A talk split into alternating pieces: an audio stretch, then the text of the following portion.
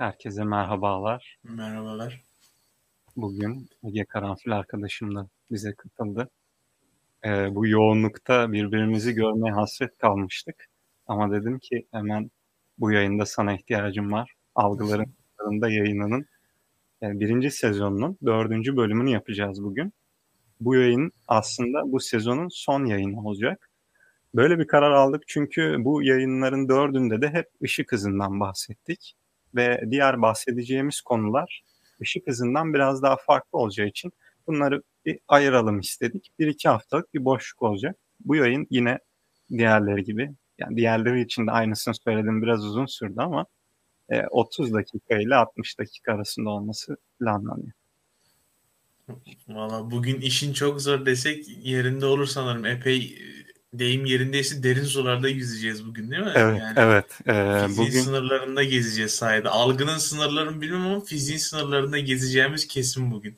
Evet, evet kesinlikle öyle. Bugünkü yayında e, benim aslında çalışma konum olan bir mevzuya geldik ve benim e, bunu anlamam tam olarak anlamam birkaç ayımı almıştı açıkçası.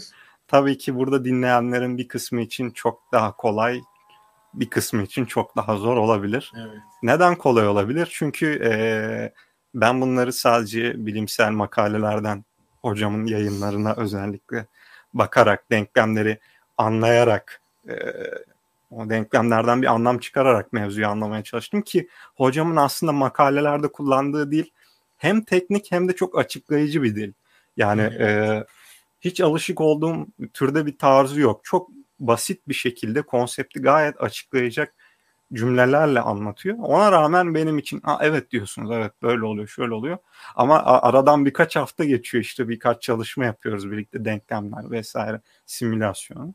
Sonrasında işte e, bambaşka bir şey fark ediyorum. Aa böyleymiş falan oluyor insan. Hiç yani. anlamamışsın ya. Yeri hiç, anlıyormuşsun. Hiç olayı. anlamamışsın. Ezberliyorsun aslında hani sıklıkla evet. ona vurgu yapıyorum ya ezberliyoruz aslında hani bilgi öğrenmiyoruz tam olarak diye.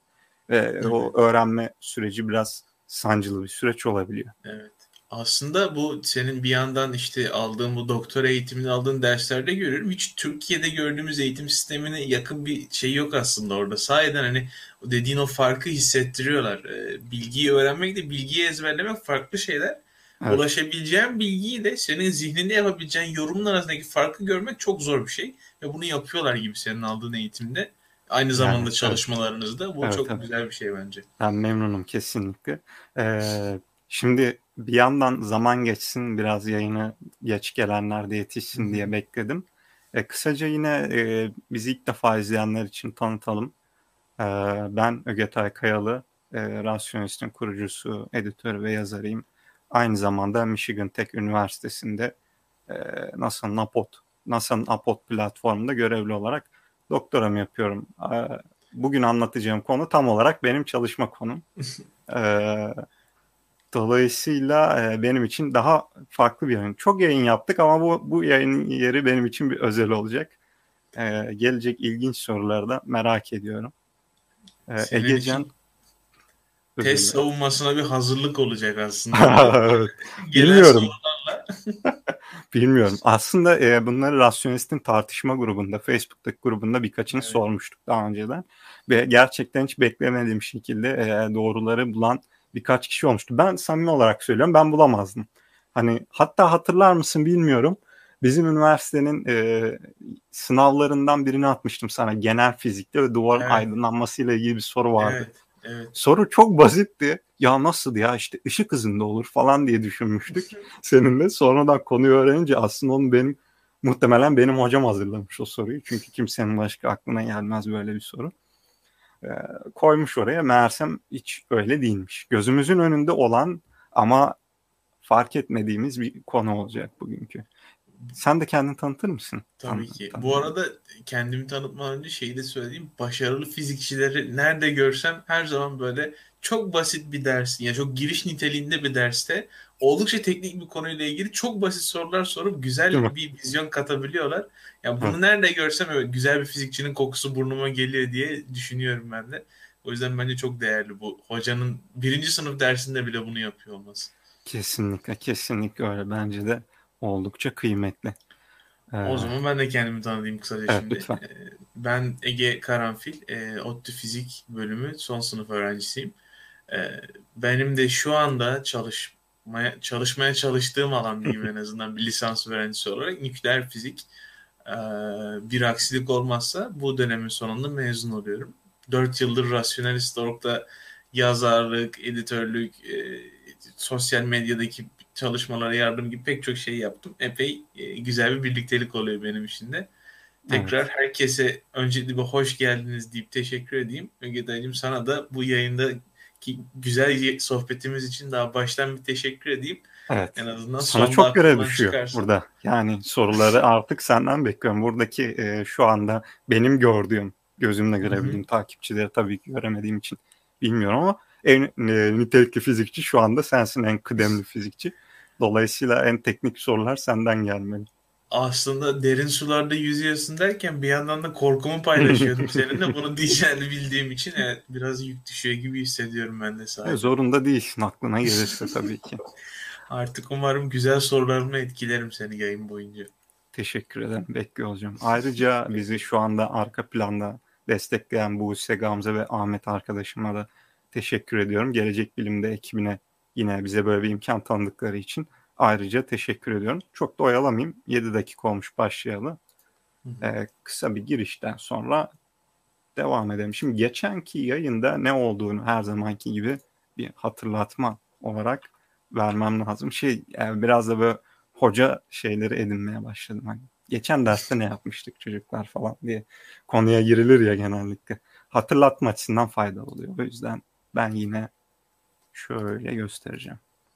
Sanırım görünüyor değil mi? Bu üçüncü bölüm değil. Şu an dördüncü bölümdeyiz. Üçüncü bölümde ne yaptığımızı gösteriyorum. Işık hızından hızlı görünen zamazingolar hakkında demiştim. İşte Güzel her zaman biliyorsun ben böyle zamazingo, zımbırtı gibi kelimeleri kullanmayı severim. Çünkü e, orada e, olayı açıklayıp işin sürprizini bozmak istemiyorum.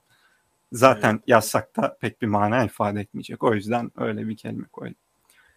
Şimdi e, burada e, tabii ki ışık hızından hızlı dediğimizde hemen şu dikkati çekiyor. İşte Einstein yanıldı, ışık hızından hızlı hareket olamaz falan, özel görelilik çöktü. Böyle bir şey demiyoruz. E, ışık aslında bununla ilgili de bir video çekmeyi planlıyorum. Şu cümle yanlış demiştik özet olarak. Hiçbir şey ışık hızından hızlı hareket edemez. Bu yanlıştı. Neden? Bir, hiçbir şey iyi tanımlanmış bir ifade değil. Bazı şeyler pekala ışık hızından hızlı olabiliyor. Hatta sonsuza kadar gidebilir onun hızı. E, bunların ne olduğunu söylemiştim. E, bir diğeri de ışık hızının muğlak olarak tanımlanması. Işığın boşluktaki hızı aslında ifade edilmek istenen orada ve e, ışığın farklı ortamlardaki hızına bakacak olursanız örneğin su içerisindeki hızı e, boşluktaki hızından kayda değer miktarda düşük ve ışığın su içerisindeki hızından herhangi bir parçacık daha hızlı gidebiliyor. Ve böyle olduğunda Cherenkov ışınması dediğimiz olay ortaya çıkıyordu. Ve bununla ilgili bir astronomi gözlemini paylaşmıştım. Neydi bu? V838 Monocerotis'ti. İşte bir süpernova patlaması gibi görünüyordu. Görünen şey şu, oradaki bir yıldız bir anda parlıyor ve etrafından dışarıya doğru tıpkı sol tarafta gördüğünüz şeydeki gibi zaman içerisinde bir genişleme görünüyor. Şimdi burada düşünülen şey nedir? Orada bir patlama oldu. İşte dış katmanlar hemen dışarıya e, doğru yayılıyor diye düşünürsünüz. Ama şimdi elimizde farklı zaman aralıklarıyla alınmış bir görüntü var ve astronomide bu tür cisimlerin uzaklığını belirlemek o kadar da zor değil genel olarak. Bazı durumlarda zor olabiliyor tabii ki. Ama bunun uzaklığı belirlenebiliyor. Dolayısıyla uzaklığını bilip açısal boyutunu biliyorsanız o e, şeyin gerçek genişliğini bulabiliyorsunuz ve baktığınız zaman bu kadar sürede e, bu kadar genişliğe ulaşması için ışık hızından hızlı hareket etmesi gerektiği sonucunu buluyorsunuz. Şimdi burada tabii ki bazı fizikçiler ya da e, fizikçi demeyelim artık ya da herhangi birisi diyelim. İşte Einstein yanıldı işte bakın görüyorsunuz işte ışık hızı geçildi falan hani ışık hızından hızlı genişleyemiyordu parçacıklar ışık hızından hızlı gidemiyordu falan denilebiliyor. Ama tabii ki e, ne demiştik mantıklı bir fizikçi e, binlerce delili olan, üzerine çokça çalışılmış özel görevliliğin böyle bir şeyle çöpe at, atılamayacağını biliyordu. Ne oluyordu? E, demek ki burada başka bir şey var diye düşünmemiz gerekiyordu. İlki neydi? İşte gözlemlerimiz doğru mu diye kontrol etmek. Ettik doğru. O zaman bunu nasıl açıklayacağız? Buradaki açıklama şuydu. Light echo adını verdiğimiz bir ışık ekosu. Aslında burada bir patlama söz konusu değil. Bir şey oluyor astrofiziksel olarak. İşte bir gezegen yıldızın üzerine düşüyor ya da yıldız birleşiyor. Bir anda bir oradaki ışık saçan cismin yıldızın parlaklığı aniden artıyor. Fakat sonra geri düşüyor. Yani bu bir ışık patlamasına neden oluyor. Işık patlaması da zaten o yıldızın etrafında hali hazırda bulunan fakat yeterli aydınlanamadığı için bizim görmediğimiz bulut suyu aydınlatıyor. Yani aslında ışık gittikçe farklı katmanları aydınlatıyordu. Şimdi e, yani ışık ışık hızında gidiyor. Nasıl oluyor da ışık hızından hızlı genişliyor sorusuna bu tabii ki e, çok direkt bir cevap olmuyor. Ne oluyordu diye Sixty Symbol'ın e, kanalındaki bir videoyu göstermiştik. Sanırım görünebiliyor değil mi şu anda Ege? Her şey yolunda gözüküyor. Tamam. İşte burada şöyle bir örnek vermişti. Bu kanalı takip etmenizi öneririm. Sixty Symbols. Superluminal Speeds diye geçiyor. E, faster than light. ışık hızından hızlı. E, bir lazerle duvarı taradığınızı düşünün. Eğer e, o duvar yeterince uzaktaysa ne göreceksiniz? Bu lazer noktasının ışık hızından hızlı gittiğini. E, bu aslında ne demek oluyordu? Şöyle hemen ileriye sarmaya çalışayım. Aslında buradaki olayı çok güzel bir şekilde şurada göstermişler. Bakın burada çembersel bir yapı var. Yani üç boyutlu düşünecek olursak bu küresel bir yapı. Ve öyle olduğu için ışık aslında bunun her ucuna aynı anda ulaşıyor. Fakat biz o noktalar aynı anda görmüyoruz. Kenarlardan gelen ışık biraz daha gecikmeli olarak geliyor çünkü arada bir mesafe farkı var. Dolayısıyla bu ışıkta ulaşan farklı zaman aralıklarının ulaşması bize böyle bir etkiyi görmemize neden oluyordu. Bunun anlaşılması o kadar kolay değil. Kabul ediyorum. Ee, bunun matematiksel olarak ispatını yapmıştım. Şimdi burada bugünkü yayında ışık hızından hızlı olunduğunda gerçekleşen zımbırtılardan bahsedeceğim. Burada e, konuyu biraz daha farklı bir eksende alacağız. Şimdi geçenki yayında bahsettiğimiz şey nasıl olup da o genişlemenin ışık hızından hızlı görünebildiğiydi. Bu tamamen gözlemciye bağlı. Bakın bu anahtar kelime önemli. Gözlemciye bağlı bir olay. E, dolayısıyla farklı bir konumda farklı bir şey ölçersiniz. Bu tamamen optik bir e, artık illüzyon mu dersiniz, fenomen mi dersiniz, ne derseniz e, bir optik etki diyelim biz buna. Işık hızından hızlı genişliyormuş gibi görünmesine neden oluyordu. Dolayısıyla neler ışık hızını geçebiliyordu? Kısaca bir özetleyelim. O lazer noktası mesela. Aldım duvarı tarıyorum. E, yeterince uzağa tutarsam o lazer noktası ışık hızından hızlı gez, gezinebilir. Keza gölgem de öyle. Ne oluyor? Bir ışık kaynağı tutuyorsun bana. Arkamda gölge ona göre geziniyor. Şimdi gölgenin boyunu e, uygun bir ışık açısıyla tutarsan o gölgenin hızını e, yeterince uzakta ışık hızının geçtiğini görebilirsin. Şimdi gölge ve lazer noktası fiziksel bir şey değil. Ne demek istiyoruz bununla? Yani o lazer noktası nokta olarak gezinen hareket ettiğini gördüğümüz şey aslında bir şey değil. Aslında bir e, nokta bile değil. Yani her seferinde lazerden farklı fotonlar gidiyor ve duvardan her seferinde farklı fotonlar sekip bize geliyor. Öyle bir hareket yapıyor olması da bize sanki noktaymış gibi görünmesine neden oluyor. Bir de odakladığı için lazer tabii. Paralel yani, için. Şöyle bir şey desek doğru olur mu? Ee, bir öncelikle bu e, şimdiye kadar konuştuğumuz şeylerin püf noktası gibi görünmesi gibi görünmesi olmasından evet. ziyade ve eğer bizim bu lazer örneğinde yaptığımız şeyi biz buradan lazeri tutarak değil de orada bir ışık kaynağıyla yapıyor olsaydık bu zaten mümkün olmayacaktı. Biz buradan ışığı gönderip duvardaki o fiziksel olmayan şeyi gözlemlediğimiz, gördüğümüz için e, bunu mümkünmüş gibi görüyoruz. Yine gibi görmek püf noktası. Ama orada bir ışık kaynağı olsaydı bu hareket etseydi zaten ışıktan hızlı hareket edemeyeceği için böyle bir şey hiç görmeyecektik. Tabii yani or, oradaki yani bir kaynak değil aslında bizim kendimizin evet. tuttuğu. Ama ne olabilir? Az önceki ve 838 Monoceratüs'teki gibi bir olay olabilir. Şimdi bu yayında işte benimle çalışma konu olan aslında o lazer noktası ışık hızından hızlı gittiğinde yani teknik olarak hızlı gittiğinde nasıl göründüğünü açıklayacağım ve e, genellikle şey deniyor işte bu ışık hızından hızlı giderse ne olur? İşte göremeyiz ışık hızından hızlı. Görürsünüz çünkü gördüğünüz şey a, ışık zaten. Size evet. e, zaten ışık hızında geliyor. Dolayısıyla o ışık size doğru bir ışık yayıyorsa daima görürsünüz. Ne zaman göremezsiniz? Bir şey size doğru e, ışık hızından hızlı geliyorsa yani direkt aynı doğrultuda geliyorsa size gelene kadar göremezsiniz. Çünkü yaydığı ışık her zaman onun gerisinde kalır ve sonra gerisinden gelmeye başlar. Şimdi bu örnekte işleri tabii ki basit tutmak için iki boyutlu bir geometri kullanacağız. Fizikte vazgeçilmezimiz. Aslında tek boyutlu yani iki boyutlu da değil özür dilerim. Şimdi böyle bir yol olsun. Ee, bu yolun sol tarafında bir mavi bir parçacık tanımlayalım. Bu parçacık soldan sağa doğru gidecek tamam mı? Şimdi bu hatta lazer noktamız olsun bizim duvarda gezdirdiğimiz lazer noktası olsun. Mavi lazer de var şimdi kırmızısına mavisine takılmayan. Genellikle kırmızıyla özdeştiriliyor ama e, mavi de olabilir. E, bu da tabii ki bizim e, mutlu bir gözlemcimiz. Gözlemciler her zaman mutlu. Ne oluyor? Bu parçacık burada belirdiği anda gözlemciye doğru bir ışık yayıyor. Sonra belli bir mesafe gidiyor. Buradan da ışık gönderiyor. Yine belli bir mesafe gidiyor. Dikkat edin burası aslında gözlemciye en yakın olduğu nokta değil mi? Buradan da bir ışık gönderiyor. Gidiyor, gidiyor. Şimdi burada e, söz konusu olay hani diğer yazılarda da bahsettiğim yazılarda diyorum alışkanlık olmuş. Diğer videolarda da yayınlarda da bahsettiğim şey bir parçacığın soldan sağa gidiyor olduğunu görmeniz iki şeye bağlıdır demiştim. Bir parçacığın soldan sağa gidiyor olmasına bir de hızının ışık hızına göre ne kadar yakın olup olmadığına bağlı.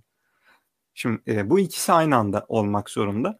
Sadece birisi olursa e, şey e, farklı görünüyor. İşte nasıl farklı göründüğünü açıklayacağım. Şimdi bu e, simülasyonlar bu yayında üzerinde duracağımız şey. E, ben iki tane, üç tane simülasyon yaptım bununla ilgili. Tabii ben bunları anlarken ortada simülasyon yoktu bu arada. E, bu Three Blue One Brown kanalının e, belki e, takip edenler biliyordur. Bir animasyonları var onların kendilerine özgü. Manim diye bir Python kütüphanesi geliştirilmiş.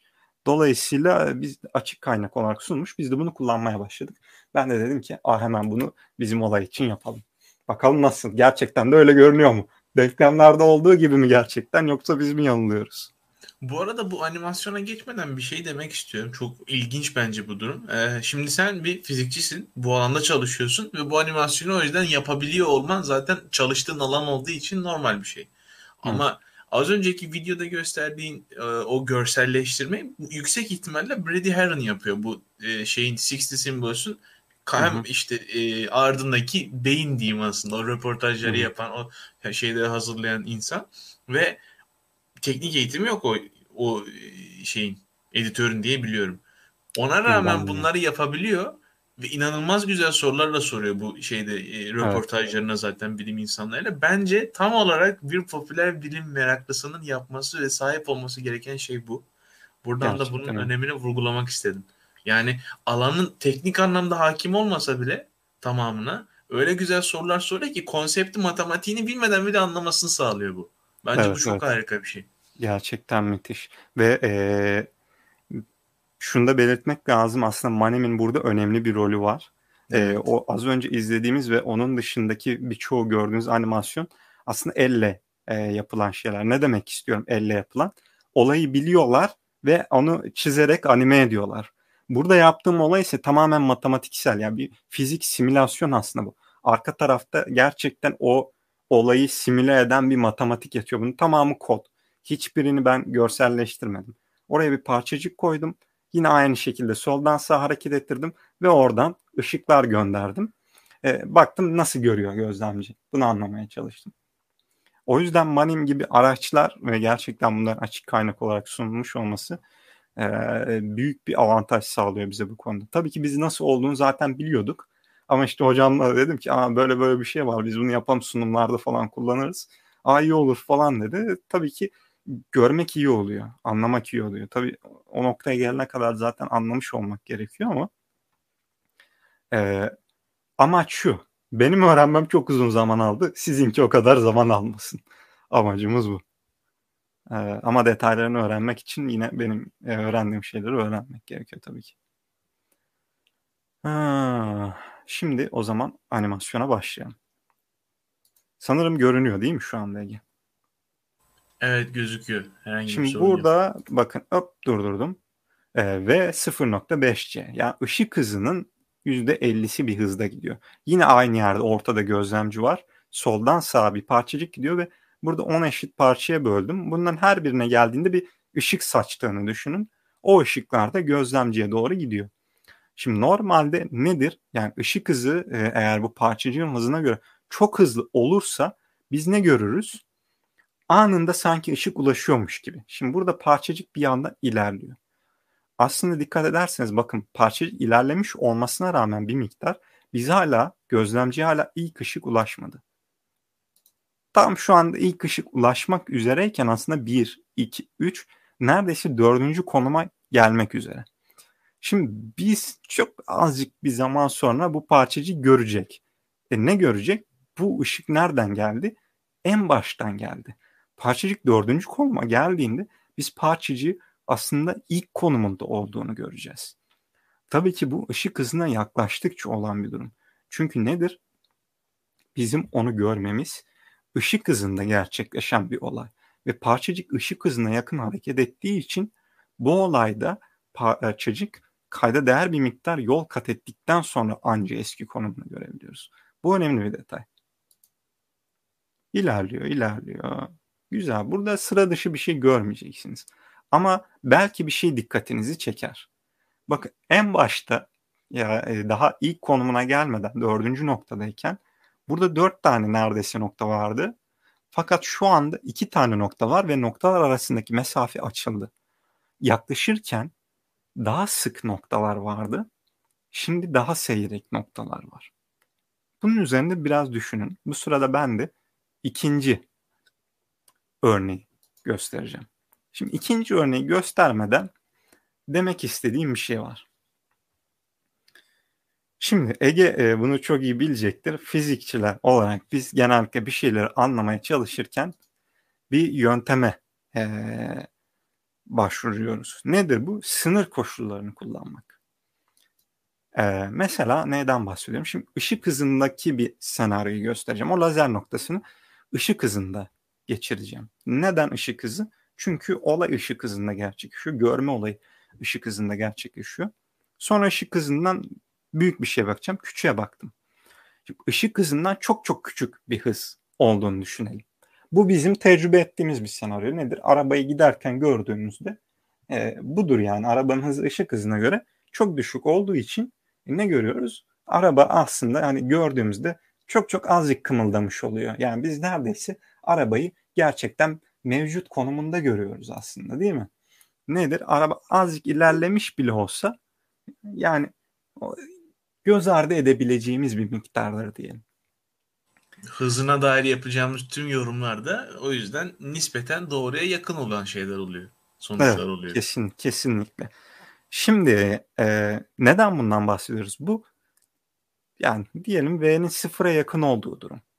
V'nin C'ye yakın olduğu durum. V'nin C'den çok büyük olduğu durum olarak 3'e böleceğiz. Niye böyle bir şey yapıyorum? Şimdi e, algıyı oturtmaya çalışalım. Nedir olay? Işık hızından çok düşük hızlar olduğu zaman aracı gerçekten kendi konumundaymış gibi görüyor. Bu ne demek? Soldan sağa hareket ediyorsa gerçekten soldan sağa hareket ediyor demek. Neden? Çünkü azıcık kımıldamış olacak. Aslında gerçek konumunu görmeye başlıyor. Işık hızında olduğunda ne olduğuna bakalım şimdi. Aslında burada çok bir şey olmayacak. Geçemem şimdi ileriye özür dilerim. Yine geçemedim acaba? Geçmişim. Şimdi hala gidiyor bakın. Ops özür dilerim. Yanlış yere bastım sana.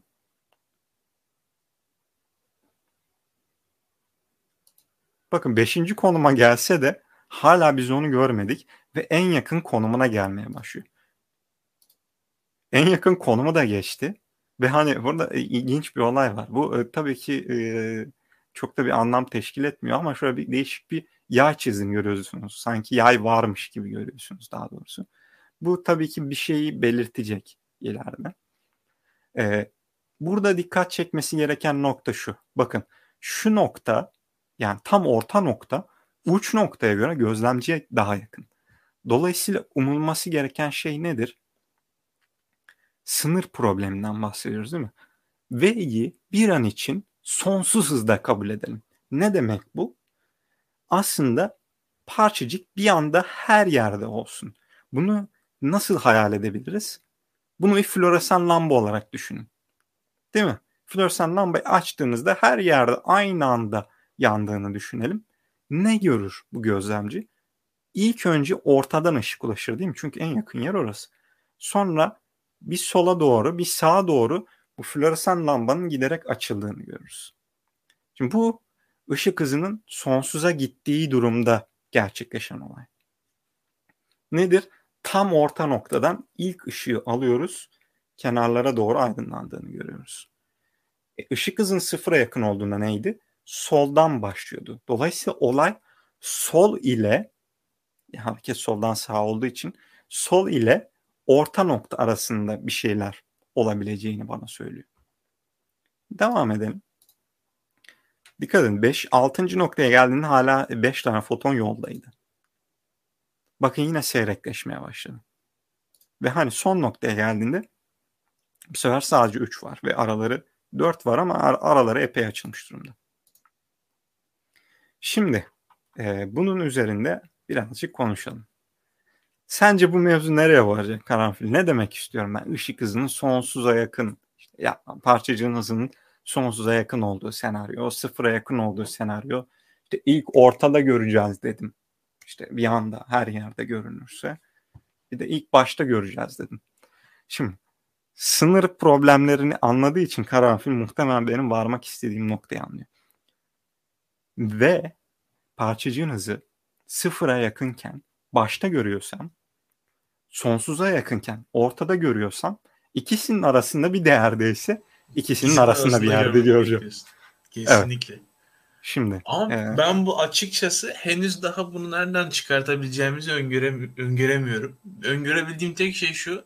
Şimdi bu noktalar arası mesafeyi görüyoruz biz burada ve ilk başta e, yaklaşırken merkeze doğru o noktalar arası mesafe azalıyor. Daha sonra Hı-hı. artmaya başlıyor. Hı-hı. Şimdi noktalar arası mesafe ne demek? O noktaları sürekli aynı aralıkla bize gönderdiği için aslında bir nevi hız hakkında bilgi veriyor bize demek. Kesinlikle. Evet. Buradan hızla ilgili bir yorum yapacağını çıkartıyorum. Ancak nereye gideceğiz buradan ben de heyecanla bekliyorum. Bakalım o nereye varacağız. Parçacıkların seyrekliği ve sıklığı aynı zamanda hız olduğu gibi e, dolaylı yoldan aslında başka bir şey daha söylüyor. Aslında hani biraz da sürekli ona vurgu yapmamın nedeni de onun fark edilebilmesi için böyle e, tüyo gibi vermeye çalışmaktı. Şimdi e, parlaklık dediğin şey nedir? Aslında birim zamanda gelen ışık foton sayısı foton, değil mi? Foton miktarıdır tabii ki. Aslında bu parlaklığı da belirtiyor. Sol evet. taraftan gelirken daha parlak görünüyor. Geçtikten sonra daha son, sönük görünüyor. Çünkü birim zamanda gelen foton sayısı az oluyor. Bu ekstradan Aynen. bir bilgiydi. İnanılır gibi değil gerçekten. Şimdi e, mevzu bahis. Peki evet. ben bir şey daha en azından kesinleştirmek adına soruyorum. E, böyle tahmin ediyorum ama şimdi e, az önceki simülasyonlarda ilk gelen ışık bize vardığında bu ışık bize neyin bilgisini taşıyor? O şeyin ışık kaynağının başlangıçtaki konumunu gösterecek bize bu ışık. Evet. Yanılmıyorum. Evet Harika. doğru. Evet tamam. yani o nereden çıkıp ulaşıyorsa onu görecek. Aslında alta ne gördüğünü de çizdirmeye çalışacaktım fakat ne e, vakit ayırabildim çünkü biraz karmaşık sadece matematiksel olarak bunu yapmak altından kalkamadım açıkçası henüz. Yaparsam Peki şöyle bir şey de diyebilir miyiz? Şimdi ar- aracın hızı sabit C ile gidiyor. Ee, ancak bize gelen ışıklar arası süre git önce kısalıyor sonra artmaya başlıyor. O yüzden biz bunun hızını önce artıyor sonra da azalıyor olarak görmeyecek miyiz? Görebilirsin. Doğru bir çıkarım. Doğru bir Görebilirsin. çıkarım. Görebilirsin. Mümkün. Bakalım neler Yaklaşık olacak. uzaklaşması olayı ikiye bölüyor aslında. Hı hı. Ha, şimdi dönelim. Şimdi ışık hızından hızlı oldu. Sadece e, V'yi 2C yaptım. Çok ekstrem bir şey değil. Şimdi dikkat ederseniz parçacık ışıktan hızlı gidiyor zaten gördüğünüz üzere. Burada evet olay artık yani zaten hani neredeyse sona ulaşmasına rağmen ha- hala hiçbir şey görmedik bakın. Görebilirdik de ve tesadüfen sona ulaştığında ilk ışık geliyor burada. Tamamen verdiğimiz değerlerle alakalı. Ve ne görüyorsunuz? Bakın ilk ulaşan e, ışık aslında dördüncü noktadan geliyor. İlk noktadan gelmiyor. Şu e, en soldaki nokta aslında ilk konumu. Tekrar sarayım. İyi dikkat edin. İlk çıkana ve dördüncü çıkan e, noktaya dikkatli bakın. Dikkat ederseniz ilk olan geride kalıyor ve yaklaşık dördüncü olanı ilk görüyoruz. E ne oluyor? Hadi bakalım ne olduğunu anlayabiliyor musun? Karanfil bunu anlasan anlasan. İşte Evet. or- ortaya kayma mevzusu başlıyor artık. Bunu Evet, fiziksel ortaya olarak görüyoruz. kayıyor. Şimdi ne oldu? Parçacığı ilk gördüğümüz nokta baş nokta değil, orta nokta değil ama bunun ikisinin arasında bir nokta oldu. Yani parçacığı ilk e, orta noktayla başlangıç arasında bir yerde görüyoruz. Sonrasında ne oluyor? Dikkat edersen Geri gidiyor. geri, biri geriye doğru gidiyor, bir de ileriye doğru gidiyor. İki tane aslında parçacık var. Şimdi dikkat edersen geri, bu yana doğru, sola doğru, sağdan sola doğru gidenler çok daha hızlı ve kısa sürede gidiyor. Çünkü ne aralıkları dar ve hani e, hemen yok şöyle pardon, hemen şöyle bakacak olsan şu an geriye doğru giden bitti. Yani geriye doğru gidenin geriye doğru gidip durduğunu gördük. Hızlı bir şekilde gitti ve durdu. Ama ileriye doğru giden o noktadan hala ileriye doğru giden hala gitmeye devam ediyor. Şimdi bu ne demek? Biz aslında tek bir nokta değil, iki nokta görüyoruz demek. Şimdi biz buna e, relativistic image doubling, RID diye kısaltıyoruz. E, relativistik e, görsel çiftlenmesi diye çevirebiliriz sanırım Türkçe'ye. Ne oldu? Aslında tek bir parçacığın soldan sağa gidiyor olmasına rağmen iki tane parçacığı bir noktada belirip birinin sola birinin sağa gittiğini görmeye başladım. Bunlar fiziksel nicelikler değil bakın. Bu sadece gözlemsel bir etki. Aslında orada tek bir parçacık var. Ve soldan sağa doğru gidiyor. Ya da bir ışık e, noktası, ışık hüzmesi. Ya da gölge, herhangi bir şey. Illumination fronts diyoruz bunu.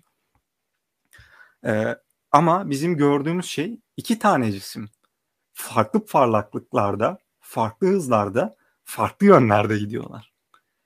Bu sindirmesi çok zor, çok şaşırtıcı. Algılara tamamen ters bir olay. Şimdi bununla ilgili ne düşünüyorsun Karanfil'ciğim? Aslında hızı biraz daha arttırsan yani işte bu e, çubuğun uzunluğuna göre ufak da bir hesaplama yapıp öyle bir hız değeri belirlesen tam olarak bu dediğin şeyi doubling'i yani çiftlenme olayını net bir şekilde görebileceğiz. Değil mi? Çünkü e, tıpkı o floresan örneğindeki gibi sağdan ve soldan o iki foton aynı anda geleceği için biz tam olarak sağda ve solda iki tane araba görmüş olacağız ya da iki tane ışık kaynağı görmüş olacağız. Hı hı. Şu anda Peki. da görüyorsun aslında. Ama e, birisi daha erken, daha çabuk Ha, gidiyor. Zaten evet, yolun daha evet. başında. E, dolayısıyla Evet. kat edeceği yol daha kısa. Bir de e, hızı daha fazla. Yaklaşmasından ötürü. Burada şöyle bir yorum yapabilir miyiz? Sonuçta bunlardan bir tanesi gerçek obje ve bunun ilk yaydığı gerçek bir ışık parlaklığı var. Ve bu bir Evet. enerji. Enerjinin korunumu gereğiyle bu Aha. iki cismi aynı anda görürken göreceğimiz parlaklık nispeten azken tek bir cisme düştüğünde ya da tek bir cisimken nispeten daha fazla parlak halde göreceğiz bunu. Öyle değil Ha. mi? Şimdi e, demek istediğini şöyle özetleyebilir miyim? Bakayım doğru anlamış mıyım? Tek bir cisimken ya da diyelim bu ışık hızından yavaş olduğu bir senaryo olsun. Bu senaryoda ölçtüğüm parlaklığı şu andaki parlaklığından düşük mü, parlak mıdır diye soruyorsun. Parlak Çünkü ikiye bölünüyor. İkiye Evet, bölünüyor, iki- ikiye eşit bölünüyor. Ha, Yani ha, evet, çok güzel bir soru. olmak zorunda değil ama bir şekilde asıl halinden az olmak zorunda diye düşünüyorum ben. Güzel bir soru sordun. Aa, bir düşüneyim. Bunu biraz düşünmem lazım. Aa, aa, ya bunu biraz daha düşünmem gerekebilir. Şimdi düşünmeyeyim. Ama şöyle bir durum var. Ee, az önce bahsettiğim gibi yaklaşması durumunda parlak. Şimdi burada e, aslında tabii ki e, toplam ışıtmaya baktığımızda her grafiğin altında kalacak ama şimdi ya, yaptığımız o bütün hesaplamalar gözümün önünden geçiyor. Grafikler falan aklıma geliyor. Acaba diyorum ışık hızının şöyle nasıl böyle nasıl falan.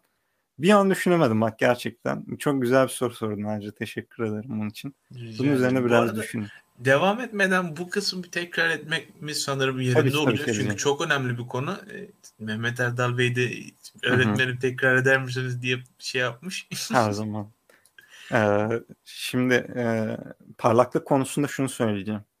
Ee, dediğim gibi parlaklık olarak gördüğün şey aslında bizim yani neydi? Birim zamandaki foton miktarı diye. Foton miktarı. Korunmak Evet. zorunda aynı zamanda değil Ya mi? tabii ki miktar e, öyle ama parlaklık zamanla değişiyor burada. Bunu o yüzden hesaplayamadım aslında. E, çünkü bunun parlaklık grafiğinin nasıl değiştiğini biliyorum.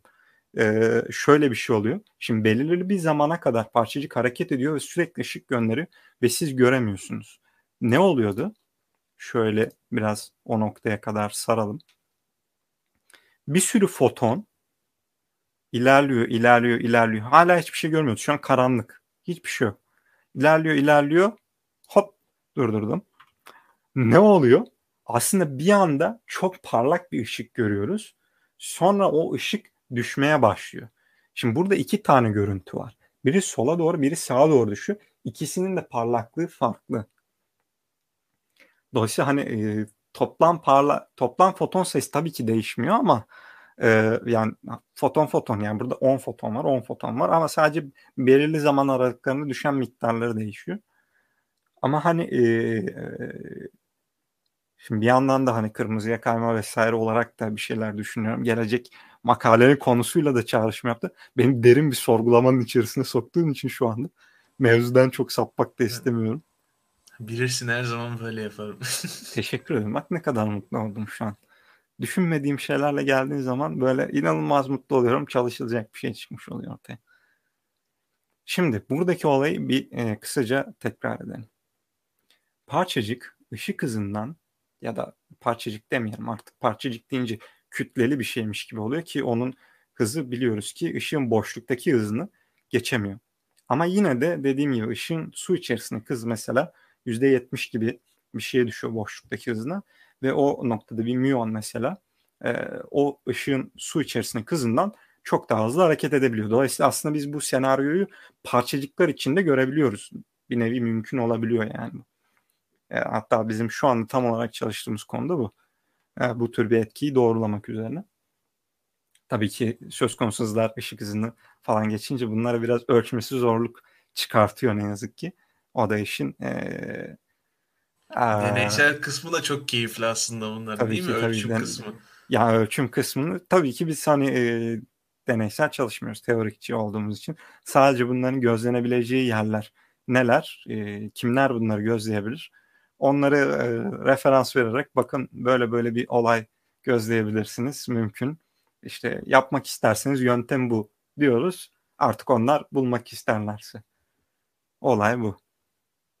Ee, bu arada şunu da bir tekrar etmek için e, sormak istiyorum. E, şimdi biz burada 2C dediğimiz hız kütlesi olmayan bir şeyin e, fiziksel niceliğin herhangi bir ortamdaki hızı değil mi? Yani illa vakumdaki Kesinlikle. hızına göre düşünmemize gerek Yok yok. yok hayır. Hayır. Hayır. su- suyun içinde bu bahsettiğim müyon örneği gibi su, ışıktan daha hızlı gideceği için müyonlar örneği. E, bu durum bunu uyarlayabiliyoruz ve orada da bu doubling'i görüyoruz değil mi?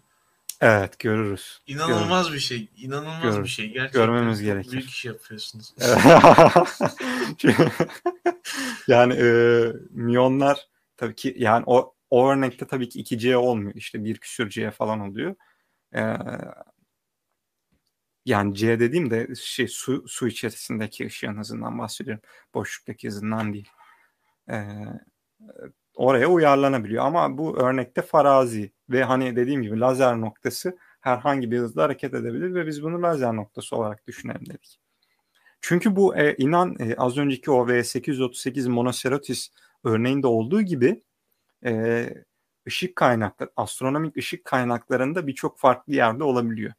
Sen hani e, şimdi bir sonraki konuda onu çalışacağımız için e, direkt konuyu söylemek istemiyorum. E, doğru olmaz. Şimdi diğer yazarlar için etik olmaz. Dolayısıyla e, e, buradaki örnek aslında e, astronomik birçok şeyde gözlenebilir de bir etki. Yani illa bir parçacık olması gerekmiyor. Ama parçacıklar içinde Cherenkov ışımasının olduğu durumlarda gerçekleşebileceğini biliyoruz. Tabii ki bunlar hani şu anda konuştuğum şeyler tabii ki bunlardan bahsederken şey olarak anlaşılıyor. Çok teorik, yeni keşfedilmiş şu an 50-60 yıllık mevzu neredeyse bunlar. Öyle çok yeni bir şey değil. Hani ayan beyan bilinen e, bilimsel gerçekler sadece e, bizim yaptığımız şeyler şu anda bu konunun biraz daha e, kapsamlandırılmış halleri. Ben olayın prensibini açıklıyorum burada. Ha. İkisinin parlaklığı niye farklı? Farklı zamanda gelseler de aynı miktarda foton içermiyor mu? Parlaklık dediğimiz şey e, şu. Hemen soruyu e, paylaşayım. Gamze sormuş arkadan arkadaşımız. Şimdi parlaklığın farklı mı? Parlaklık dediğimiz şey birimi zamanda atıyorum bir saniye olsun bu. İstediğiniz gibi tanımlayabilirsiniz. İsterseniz bir yıl deyin ama bir saniye diyelim biz bunu. Bir saniyede elde ettiğiniz foton sayısıdır. Bu kameralar için de böyledir bakın. Kameraların da bir pozlama süresi vardır. Bunu astrofotoğrafçılık yapanlar çok iyi bilir. Ee, işte nedir? Pozlama süresi verirsiniz. 10 saniye, 1 dakika, 30 dakika hatta. 30 dakika boyunca basarsın, bir kere deklanşöre basarsınız. 30 dakika boyunca ışık düşer. 30 dakikanın sonunda bir kare elde edersiniz.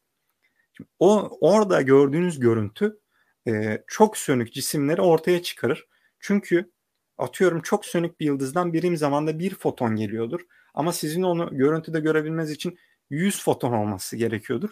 E, 100 zaman geçmesi o yıldızı görünür kılacaktır diyebiliriz. Dolayısıyla aslında parlaklık dediğimiz şey birim zamanda elde ettiğimiz foton sayısıyla alakalı bir durum. Nedir? Ee, bakacak olursanız burada tam o yerinde durdurmuşum. Sol taraftan 4 tane foton çok kısa bir zaman aralığında gelirken sağ taraftan gelen 4-5 tane foton çok daha geniş bir zaman aralığında geliyor. Dolayısıyla çok daha farklı yönü. Şimdi biz buraya 10 tane koyduk ama bu parçacık sürekli ışık yaydığını düşünün. Yani 10 değil de 1000 tane foton yaydığını düşünün. Atıyorum sol taraftan bir saniyede 10 tane foton gelirken sağ taraftan sadece 5 tane gelecek ve hatta uzaklaştıkça bu durum değişecek. Değil mi? Biraz daha anlaşılabilir olmuştur umarım. Levent Postoğlu 2C kabul etmek yanlış kızından hızlı hareket etmek yanlış olabilir. Yok ya dediğimiz gibi bu illa bir parçacık için olmak zorunda değil. Lazer noktasının nasıl olabileceğini diğer yayında da ve bu yayın başında da söylemiştim ve hani zaten bunun e, gerçek hayatta ışık hızının e, boşluktan boşluktaki hızından daha yavaş olduğu su içerisindeki, yağ içerisindeki gibi durumlara da uyarlanabileceğini söylemiştik. Dolayısıyla orada herhangi bir problem yok. Şimdi karanfil. Aklında hala soru var mı? Cevaplayabileceğim şeyler de sor. Sadece cevaplayamayacağım şeyler sor. Onları da sor. Şimdi e, buradan görebileceğimiz en bariz şey e, hızın sonsuza gittiğinde hareketin simetrik hale gelmesi değil mi? Çünkü hız sonsuz olduğunda değil mi? Evet. Bunu evet. evet, soru evet. değil ama vurgulamak istedim. Yani Güzel sınır değerdeki yani. o simetri harika bir şey bence. Pek çok yerde sınır değerlerde bir simetri çıkıyor karşımıza. Evet. Onu vurgulamak yani istedim. Yani şunun e, eğer e, aslında keşke onu da yapsaydık.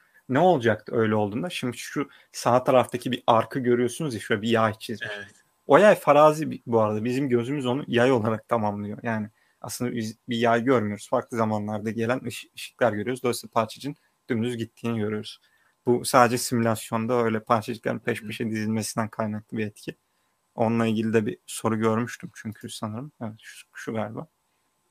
Ya işte e, birisi yaklaşırken birisi uzaklaşırken olmasından kaynaklı bir gecikme söz konusu oluyor.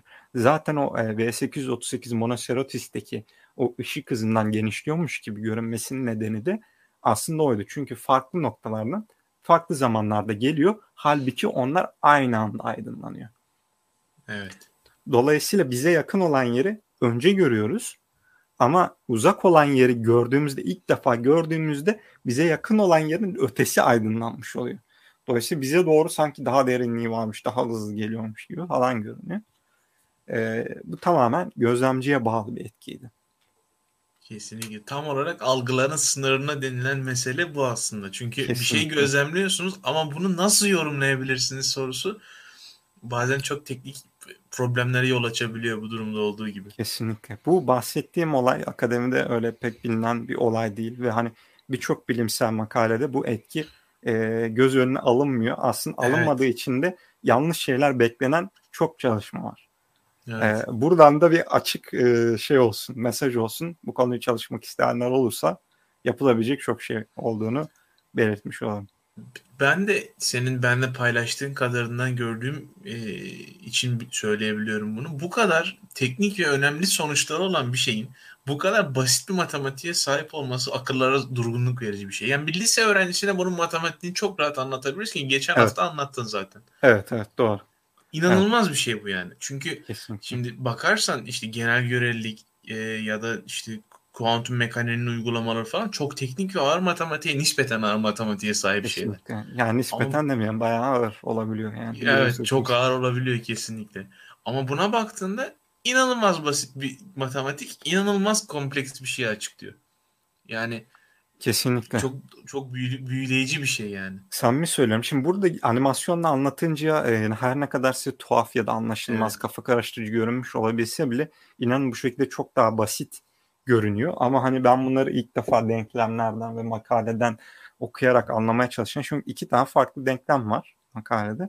Birisi yaklaşırken birisi uzaklaşırken hızı böyle olacak. Şimdi denkleme bakarak bu olayın a, a, nasıl olduğunu anlamak kolay değil. Tabii ki e, danışman hocam e, gayet o, olayı açık bir şekilde açıklamış birçok makalesinde. Ama hani e, anlaması yine de zor oluyor. Şimdi yine Mehmet Erdal Bey'in bir sorusu olarak var. Şu e, tam olarak değinmek istedim ve az kalsın unutacağım şeyi söyledi. E, teşekkür evet. ederim. O halde felsefi e, felsefik diye bir kelime yok bu arada. Felsefi doğrusu. Ya bu, bu bunu çok sık gördüğüm için hemen Türk Dil Kurumculuğu yapmak istedim. Lütfen mazur Kendisiyle e, yakın olduğumuz için rahatlıkla söylüyorum. E, o halde felsefi olarak orta noktanın solu, geçmişi, sağı, geleceği görmek gibi yorumlanabilir mi? Şimdi hemen yine benim hocamın bu acaba bir, bu konuda bir kitap yazdığı için şimdi kitabın da bazı bölümlerini bana gönderdi. Okudum ben de tabii ki. inceledim. Acaba orada mıydı yoksa makalede miydi diye düşünüyorum. Sanırım kitaptaydı ama makalede de olabilir. Her neyse. Önemli değil. Ee, orada şöyle bir örnek var bununla ilgili.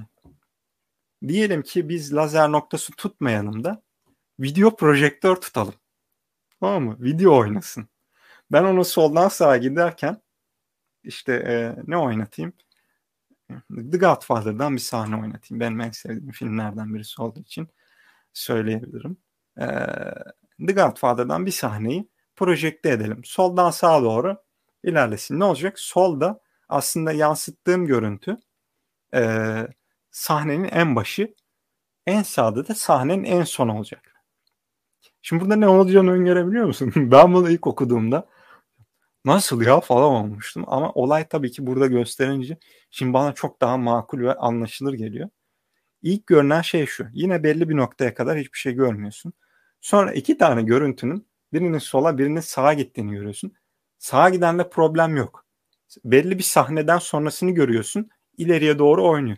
Ama sola doğru giden şimdi ne oluyor? Sahne geriye doğru oynamaya başlıyor. İnanılmaz bir şey gerçekten.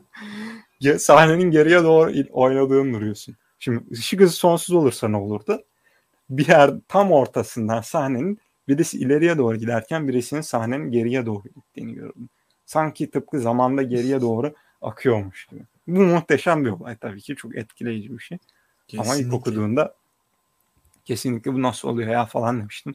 Tabii ki bir kabullenme sürecin oluyor. Yani tabii ki bu doğrudur yani bu bunca çalışma yapılmışlar anlaşılıyor falan. Ama yani sindirmesi... Çünkü şimdi bakınca bir yandan ben öyle böyle görüyorum en azından. Şimdi çok ağır bir matematik kullansanız ya da işte çok yeni konseptleri kullansanız yaptığınız işte diyebilirim ki evet bakın bu e, yeni konseptlerin kullanıldığı bir şey. O yüzden belki çıkarılan sonuç yanlış olabilir. Yanlıştır değil mi? Ama yani F eşittir MA gibi bir şeyi F uygulayabileceğim bir şey uygul. Kesinlikle öyle. Karanfilin sanırım bağlantısı koptu ama ben diyeceği şeyi tamamlayayım. Geldim şimdi. geldin geldin. Ha, tamam, tamam devam et lütfen. Şimdi yani e, makroskopik bir obje f eşittir MA'yı uygulamak ne kadar kolaysa ve sonucundan ne kadar eminsek senin uyguladığın şeyle de o kadar eminiz çünkü çok basit bir şey uyguluyorsun. Evet, evet. Çok temel bir şeyi uyguluyorsun. Temel bir şey. Yani cebirsel yani. ve hani yani evet. türev işlemleri. Tabii ki hani e, sonucu anlatması açısından kesinlikle anlaşılır bir şey. Yani bir kuantum evet. mekaniğinin matematiğini açıklamak kadar e, yorucu ve zor değil. Fazla şey evet. bilmeniz gerekmiyor. Lakin bunu yapmak tabii ki e, ne yazık ki aynı e, kolaylıkta değil. Onda hani e, belirtip şöyle bir yanlış anlaşılmaya neden olmamak lazım. Aa işte kolay lise öğrencisi falan yapabilir deyip de direkt bunun içerisine dalmanızı kesinlikle önemli. E, çünkü e, bizim için bile kesinlikle birçok evet. noktada zor oluyor ve hani e, ne yaptığınızı çok iyi bilmeniz gereken şeyler yapıyorsunuz. Şimdi olay her ne kadar hmm, matematiksel olarak çok kompleks şeyler istemese de acaba şurada şöyle bir hata olabilir mi? Acaba bu fiziksel olarak ne anlama geliyor? Evet. İşte simülasyonunu yapıyoruz. A, tamamen analitik çözümden ayrı bir şey olarak acaba çözümümüz örtüşüyor mu? Bunun bir sürü e, tabii ki bilimsel arka planı var. Dolayısıyla e, bir de yorumlaması sorun. Evet. Şimdi, şimdi düşün ki bu çalışmayı ilk defa sen yapıyorsun Karanfil. Yani bir baktın tamam bir ışık hızından hızlı bir şey gitsin hadi soldan sağa dedin. Ben de burada bir gözlemci olayım. Bir baktın ortada bir yerde görünüyor sonra biri sağa biri sola gidiyor. Şimdi ne düşünürsün yaptığın şey hakkında? Şimdi ben, benim benim simülasyonum bunu yaptıysa simülasyonumu düzeltmeye çalışırım. Değil mi? Çünkü yani Düzelene kadar yeniden yazarsın o kodları. Evet yani soldan sağa kadar Godfather normal izleyene kadar uğraşırım o simülasyonda. bambaşka bir şey bulurum sonra da. Değil mi? Ya e, şimdi fizikte bizim e, sırtımızı dayandırdığımız şeyler nedir? E, mantıklı olmasıdır. Yayınların ilk başında söylediğimiz şey de oydu. Algıların sınırında dememizin olayı aslında buydu. Fizikte algıların önemine ve aynı zamanda bazı noktalarda ne kadar zorlayıcı ve yetersiz kalabileceğini bilimin neden bu noktada evet. çok iyi bir araç olduğuna değinmiştik. Şimdi ne kullanıyoruz biz? Fizikte işte hani hatta şey örneğin vermiştim. Bir derste hangiler modern fizik dersiydi. Hoca tahtaya atomik kütle birimini yazarken üstüne eksi yazmayı unutmuş. Normalde 0.00001 kilogram gibi bir değer olacakken işte milyarlar, trilyonlar, trilyarlar falan olmuş. Sınav öncesi de arkadaşlar konuşuyor işte hoca böyle vermiş bu atomik kütle birimini ya falan filan diye. Dedim eksi yazmayı unutmuştur yani. Bu kadar basit bir şey. Atomun kütlesinden bahsediyorsun. Sence bir galaksinin kütlesiyle kıyaslanabilir bir birim tanımlanmış olabilir mi? Şimdi bu tür bir mantıklı çıkarımlar yapma e, eğilimi içerisindeydik. Evet. Neden? Bulduğumuz sonuçları teyit edebilmek için. İşte evet. çok fizikçi, laborat kıymetli laboratuvar deneyleri yapan karanfil arkadaşımızın laboratuvar deneylerinde tıpkı yer çekim ivmesini çok tuhaf değerler bulması gibi. Böyle olduğu zaman ne diyorsunuz? Yani 3 buldum. E, yer çekim inmesini işte 9. Burada 3'müş demiyorum mesela yani değil mi? 9.8 olacağı çok belli yani. Ama ilk defa böyle bir şey bulmuşsunuz ve evet. hiç tecrübe edilmeyen bir olay. Tamamen evet. sıra dışı. Bunun doğruluğundan nasıl emin olacaksınız? Ve bu e, gerçekten işin e, işte tricky olan, zorlu olan evet, kısmı. Ben aslında bunu şeye benzetiyorum biraz Ögetay. E, sen de hak vereceksindir e, Planck ilk bu e, enerji dağılımı kare cisim ışıması o, o, olayındaki bu ultraviyole çöküş e, olayını açıklamaya çalışırken çok basit bir şey yapıyor aslında. İntegrali toplama çeviriyor. Yaptığı tek şey bu. Yani enerji seviyelerinin kesikli olması gerektiğini öngörüyor. Çok basit bir şey yapıyor. Bütün her şey doğru sonuç buluyor ama bunun doğru şey olduğundan nasıl emin olabilirsin? Kesinlikle. Püf noktası bu. Yani sen do, e, bir gözlemi herhangi bir şekilde e, mantıklı örtüşebilir sonuçlarla ortaya koyabilirsin matematik yardımıyla. Ama fizikle matematiği ayıran şey bunun fiziksel olup olmadığı. Fiziksel gerçekliği bu matematikle örtüştürüp örtüştüremeyeceğin. O yüzden senin yaptığın işler evet basit. Yani matematiği nispeten basit. Matematiği ama basit. ardındaki fiziği yorumlayacak kapasitede değilsen, o matematiği teknik Kesinlikle. arka plana sahip değilsen bulacağın sonuçların hiçbir anlamı yok bence. Kesinlikle. Yani biz şu anda bu makaleyi ben sürekli olarak uzatıyorum işte. Sürekli bir şeyler ekliyorum. Analitik Evet. başka bir şey. Geçen de hocam onu dedim. Yani normalde çalışmamız çoktan bitti. Yani yazıp gönderebileceğimiz kıvamda şu anda.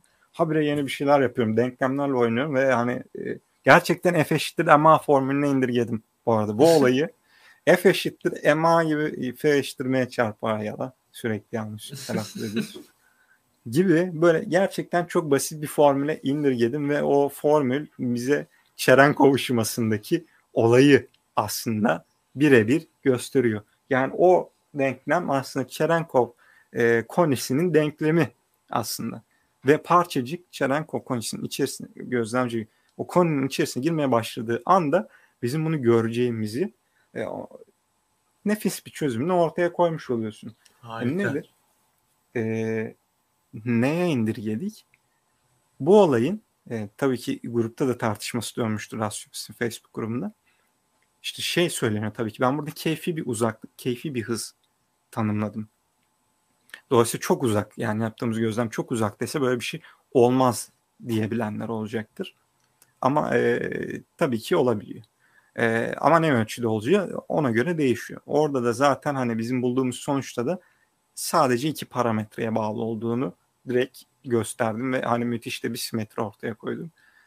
Hız ışık hızına göre olan hızı aslında. Yani sadece Evet. hızı değil. ışık hızına göre ne kadar hızlı olduğu. Ve hani o Lorentz faktörü vardı özel görelikteki. Yine o Lorentz faktörü yine aynı şekilde işin içerisine dahil. İki uzaklık. Sadece bu ikisiyle bütün olayı tanımlayabiliyorsun. Yani o olayın hangi noktada gelişeceğini ben sadece bu ikisine bakarak söyleyebiliyorum. Aslında bu kadar basitti.